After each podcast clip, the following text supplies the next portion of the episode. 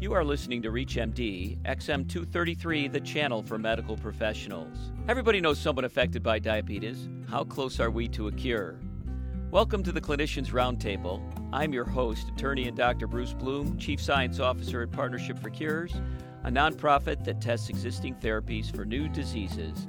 And my guest is Dr. Jerry Nadler, Professor of Medicine, Chief of the Division of Endocrinology and Metabolism, and director of the Diabetes and Hormone Center of Excellence at the University of Virginia School of Medicine in Charlottesville, Virginia. Dr. Nadler and I are discussing his life as a diabetes researcher.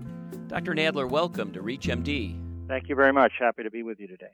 Well, you're a very senior scientist at the university. What was your experience going from a young physician researcher to the chief of a large division at an internationally known school of excellence?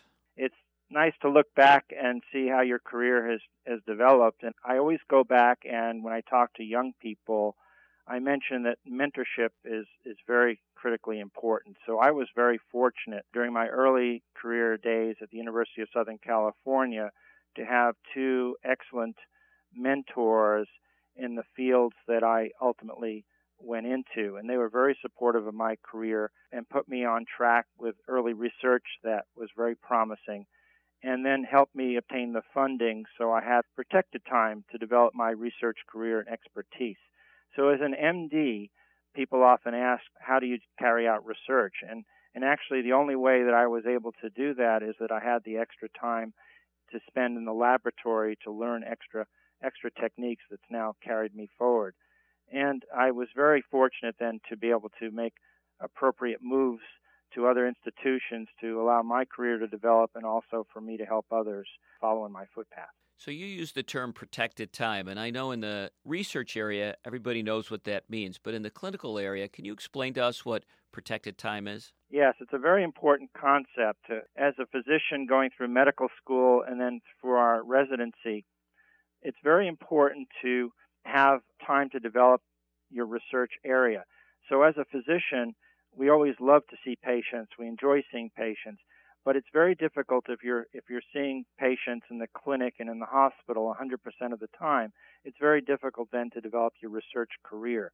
So the protected time is very important in the early career development of faculty so that they can spend anywhere from 50 to 80% of their time on their research project and the rest of the time carrying out the other activities that we all enjoy, such as education and teaching and also taking care of patients. So, what do you think life is like for young investigators now compared to what life was like for you as a young investigator?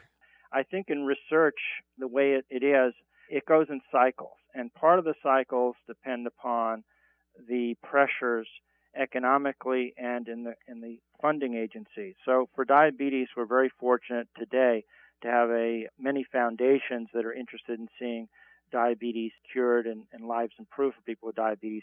Back a number of years ago, you really didn't have as much, and so I think it is it is improved actually for the younger people of today if they're interested in going into a career in diabetes. There's special allocations and people realize now how important this disease is. So I would say that's one difference. The other difference hasn't changed that much. I think that uh, you have to be very fortunate to be in the right place at the right time.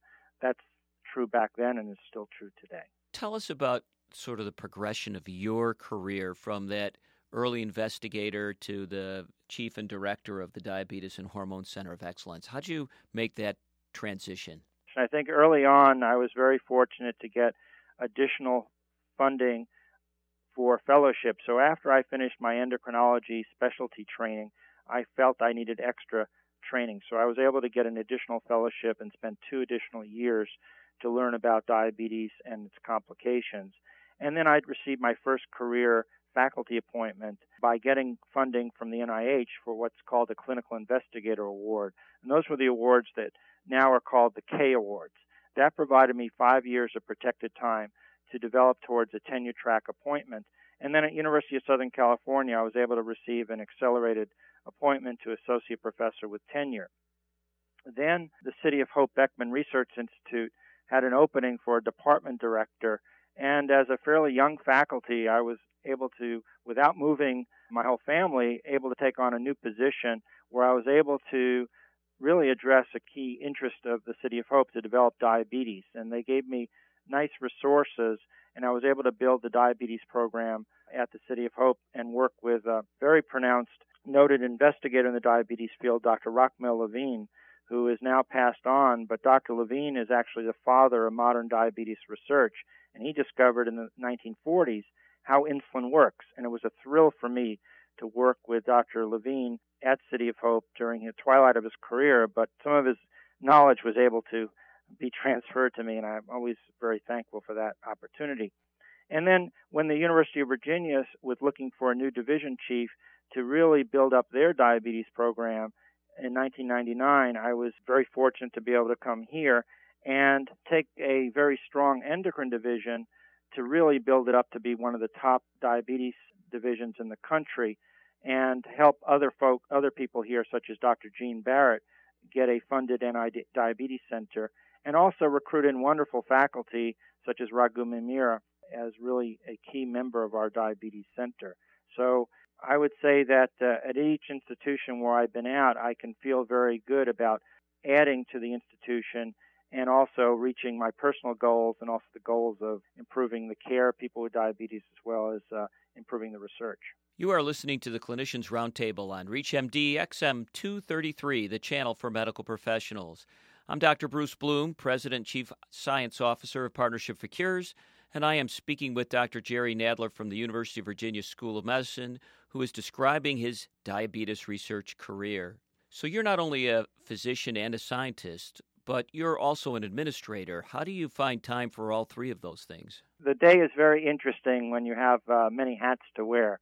So it's exciting job, but also takes a lot of a lot of the hours. So I enjoy seeing patients. I run a very large division, and I enjoy education and mentoring and giving back what other people have given me. But I would say one of the very exciting areas that we we continue is is doing research. And at this stage in my career, what I'm really very excited about is seeing that some of my research may actually go towards the clinic to actually help people with diabetes. So I think every aspect keeps things interesting, and each day can be. Is it really different than the next? As a physician, have you been surprised by the epidemic of obesity in this country and the corresponding increase in diabetes?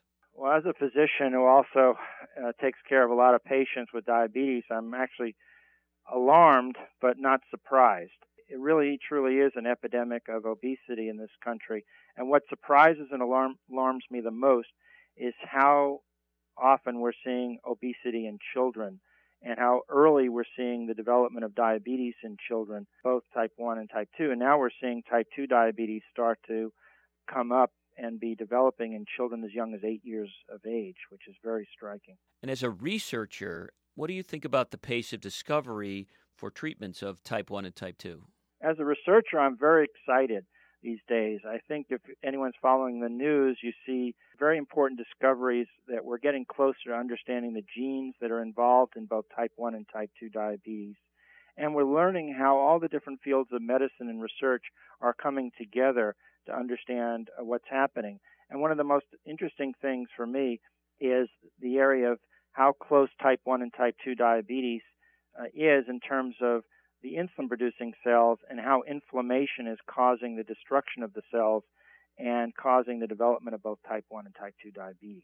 University of Virginia is a uh, center of excellence for not only diabetes but other diseases too and you've been working on the link between obesity, diabetes and heart disease on a number of major projects. Can you talk to us about those? Yes, I'm happy to. The main project we're working with that's funded from the NIH is what's called a program project and it involves four major projects of investigators that are working in separate areas to address a major problem. And the major problem we're trying to address is why do people with diabetes or people that have obesity develop accelerated rates of atherosclerosis and heart attacks? And so we have four projects, and the projects are all related but have separate focus. One of the focus is that I'm working on is what's going on in the fat cell. Why is the fat cell itself causing the inflammation that ultimately leads to heart disease. And hopefully that'll lead to some new therapies to stop this epidemic that we're seeing. Other investigators are trying to understand why, when people get stents or go in for procedures such as angioplasty, why do people with diabetes have such high rates of complications and restenosis after that problem? And that's being studied with a major investigator in cardiology, Dr. McNamara. And then Dr. Hedrick, who is also in the cardiovascular center, is trying to find out why do the macrophages, those are the cells that take up the fat, why do they become inflammatory and why do they lead to atherosclerosis and diabetes? And then finally, we're working with another investigator, Dr. Ley, Klaus Ley, who is working on the immune system and what's the link between the immune system and cardiovascular disease. And that's a very exciting area because we now know that atherosclerosis is a chronic inflammatory disease. And his research in collaboration with us could lead to some new therapies in the near future. So, for these four projects, how close is this research to getting to patients? It's a good question. The research that we have right now in the atherosclerosis area is about four to five years away from coming up with a new therapy. We're at a point now where we're testing our ideas in the animal models and understanding the mechanisms. And then we hope to move forward with that result. And I would say in the next four to five years, we would likely have a lead candidate to move forward to the clinic.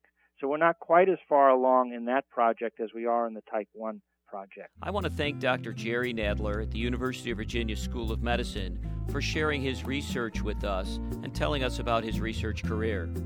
I am attorney and Dr. Bruce Bloom of Partnership for Cures, a nonprofit that drives cures to patients through repurposing existing therapies for new uses.